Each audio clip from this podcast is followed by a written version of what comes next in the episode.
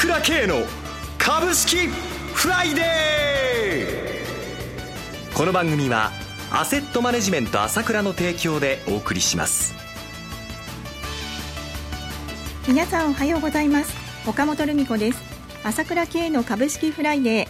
今朝も株式投資で重要となる注目ポイントを取り上げてまいります。早速アセットマネジメント朝倉代表取締役経済アナリストの朝倉慶さんと番組を進めてまいります。朝倉さんおはようございます。おはようございます。よろしくお願いします。よろしくお願いします。朝倉さんのおっしゃってた通り強い展開になってきましたね。一週間いかがご覧になってますか？はい。本当に強いですね。本当に思い出すのは先々週ですけどもね。あの時まあそんな心配する必要ないなと思って、えー、まあ、そう下げることはないだろうと思いましたけども、それがまあね、え8月8日でしたけど、400円以上下げたということで、明らかに下げすぎだなと思ってましたけど、あっという間にその後、もう上げ一方で、今日上げれば10日連続高でしょう。はい。1988年以来とのことになりますね。そうですね。象徴的なことが起こるかもしれませんね。あそうですか。はい。はいそれからやはり、え海外がね、えー、非常にいいですよね。ニューヨークダウンは昨日は60ドル高と1か月ぶりの高値水準、およそ1か月ぶりに1万7000ドル台に乗せてきましたね。もう史上最高値まであと100ドルもないですからね。ええで実勢を示す S&P の方は今日史上最高値っていうことでこちらも大台の2000ポイントでしょういよいよはいナスダックは14年ぶりの高値を抜いていますしね、いつもね。アジアの株も全部高いんですね。フィリピンだろうが、タイだろうがね、インドネシアだろうが。ね、そうなんですよ。やはりもう世界的な株高、それから円。円がやっぱり円安に離れてきそうですよね。はい、この辺考えると、やっぱり相場かなり、えー、まあいいというか、あ波動が出てきたということで、今後も期待できると思いますよ。はい。では一旦お知らせを挟みまして、詳しく日本市場を解説していただきます。株式投資に答えがある。株高だからといって必ず設けられる保証はない。だからこそ、プロの情報が欲しい。そんな時に、朝倉慶。経済予測のプロ、朝倉慶の情報は、アセットマネジメント朝倉のウェブサイトで、日々無料でリアルタイム配信中。迷ったら朝倉慶。キーワード、朝倉慶で検索を。アセットマネジメント朝倉は、証券取引、金銭有価証券の予託貸付行為は行っておりません。また、情報提供する金融商品のお取引では、相場変動などにより損失を生じる恐れがあります。取引説明書、契約締結前交付書面などを十分にお読みいただき、ご理解の上お取引ください。金融商品仲介業者登録関東財務局長金中第605号。ではまず日本市場から解説をお願いいたします。そうですね。まあ、ここで9連投と言って10連投になるかもしれないっていうんですけれども、はい。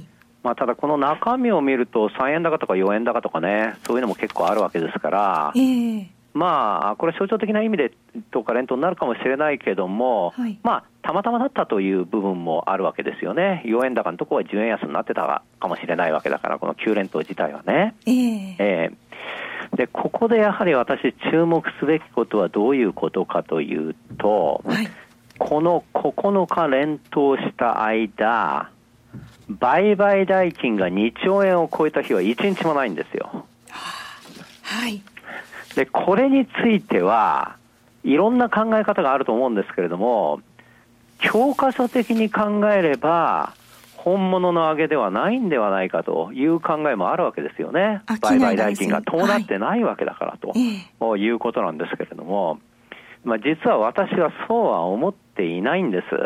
はい。えー、どういうことかというと、例えばね、えー、今日発表になった売買、えー、投資家別を見ますと、先週上げっぱなしだったわけでしょ、この時に個人投資家は売り越してるわけですよ、1400億以上、えー、で外国人投資家も実は少ないんですけども、200億売り越してるわけですね、はい、で年金がちょっと買ったぐらいだと思うんだけども、それでも上がっちゃってるわけですよ。はい、どういうことかというと、私、前から言ってますけれども、だんだん株がなくなってるんですよ、薄くなってるんです。株が薄くなれば少ない出来高でも上がるのは当たり前でしょ。はい。で考えてみればそうなんですけれども、私、いつも言ってるんですけども、日本は株ブーム、株ブームなんて言ってもとんでもないと、ずっと売り越してるじゃないかということを言い続けてきました。はい、で過去10年を見てもですね、今年を見てもですね、個人投資家はずっと金額ベースで売りっぱなしじゃないですか。で、えー、個人の持ち株比率も18%ということで、歴史的な低水準になってるわけですよ。はい、で、政府も含めて、年金はここで回転換したにしても、ほとんど日本の機関投資家は株には目をくれず、ずっと売り続けてるわけだ。その中で外国人投資家がずっと集めてきてるわけでしょ、株を。で、さらにここに来て今度は年金資金とか NISA で、こう、ずっと沈潜するような買ったら売らない買いがどんどん出てきちゃってるわけですよ。はい、だから株が薄くなってるわけだ、要は。はい、だから、ちょっとあると、まあもちろん何かショックがあれば、薄いってことは下がるときは大きいですよ。だけど平常状態に戻っちゃうと、上げが早いわけですよ。トントントントントントントン上げちゃうわけですよ。株がなくなっちゃってるから。ここが言われてないことなんですね。はい、確かに PR とかあ成長率とかそういうのは見るのは重要なことで、これも基本的なことです。しかしながら、需給ということが、まあ、完全に今までと違った方向に動き出してると。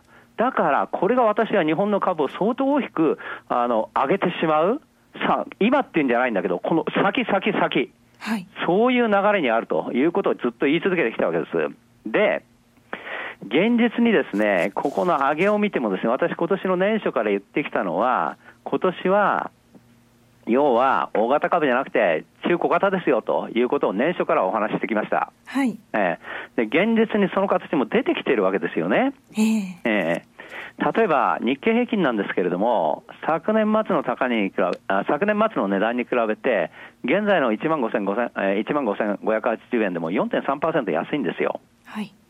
で、トピックスも昨年末に比べると1%安いわけだ。ところが、東証2部指数はもう11%高いんですよ。で、ジャスダックも8%高いんです。はい。で、大型株、中型株、小型株っていうこう分類でこういうトピックス分けているのがあるんだが、この大型株指数も昨年末に比べると3.3%安いんですよ。はい。ところが中型は2.5%高く、小型になると5.6%高いわけです。はい、要は小さくなればなるほど高くなってくる。これは当然買い気が強ければ、小さい方の方が上がるっていうのは当たり前のことなんだけれども、そういうことが現実に出てきているわけです。はい。ええー、まあ、この辺捉えなきゃだめだということですよね。ですから今後も中小型株、この方が上昇率が高くなると、この傾向は続いていくと続いていくと思いますよ。はい。では一旦お知らせです。今、朝倉慶が熱い。その鋭い分析力で注目を集める経済予測のプロ、朝倉慶が代表を務めるアセットマネジメント朝倉では、日々の株式情報を無料でリアルタイム配信中。